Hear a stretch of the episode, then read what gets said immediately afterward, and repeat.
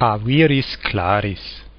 Alexander Magnus rex Macedonum multas terras expugnavit.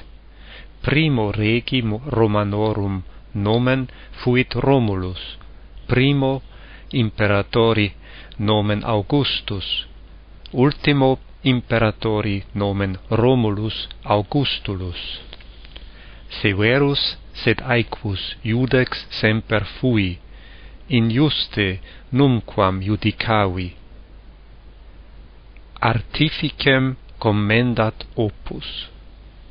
Caesaris temporibus orgetorix princeps Helvetiorum fuit. Laudo fortitudinem vestram milites nam fortiter pro principe vestro pugnavistis fidus comes amici tui fuisti, Patrocle. Merito, in magno honore fuisti, Cato. Severus sed justus, custos morum vitia Romanorum vituperavisti. Milites Hannibalis semper egregia fortitudine fuerunt, saepe igitur Romanos superaverunt.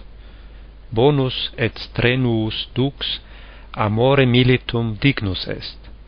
Pro principe et rege fortiter pugnavisse magno honori est. Robur corporis virte siderat. Rara sunt simulacra deorum ex auro et ebore facta.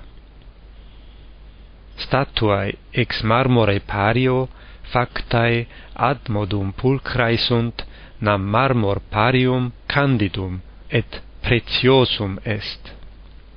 Iter longum hominibus armis onustis molestum est. Strenui estis cum militones nam magnis itineribus fessi pugnam non detractatis.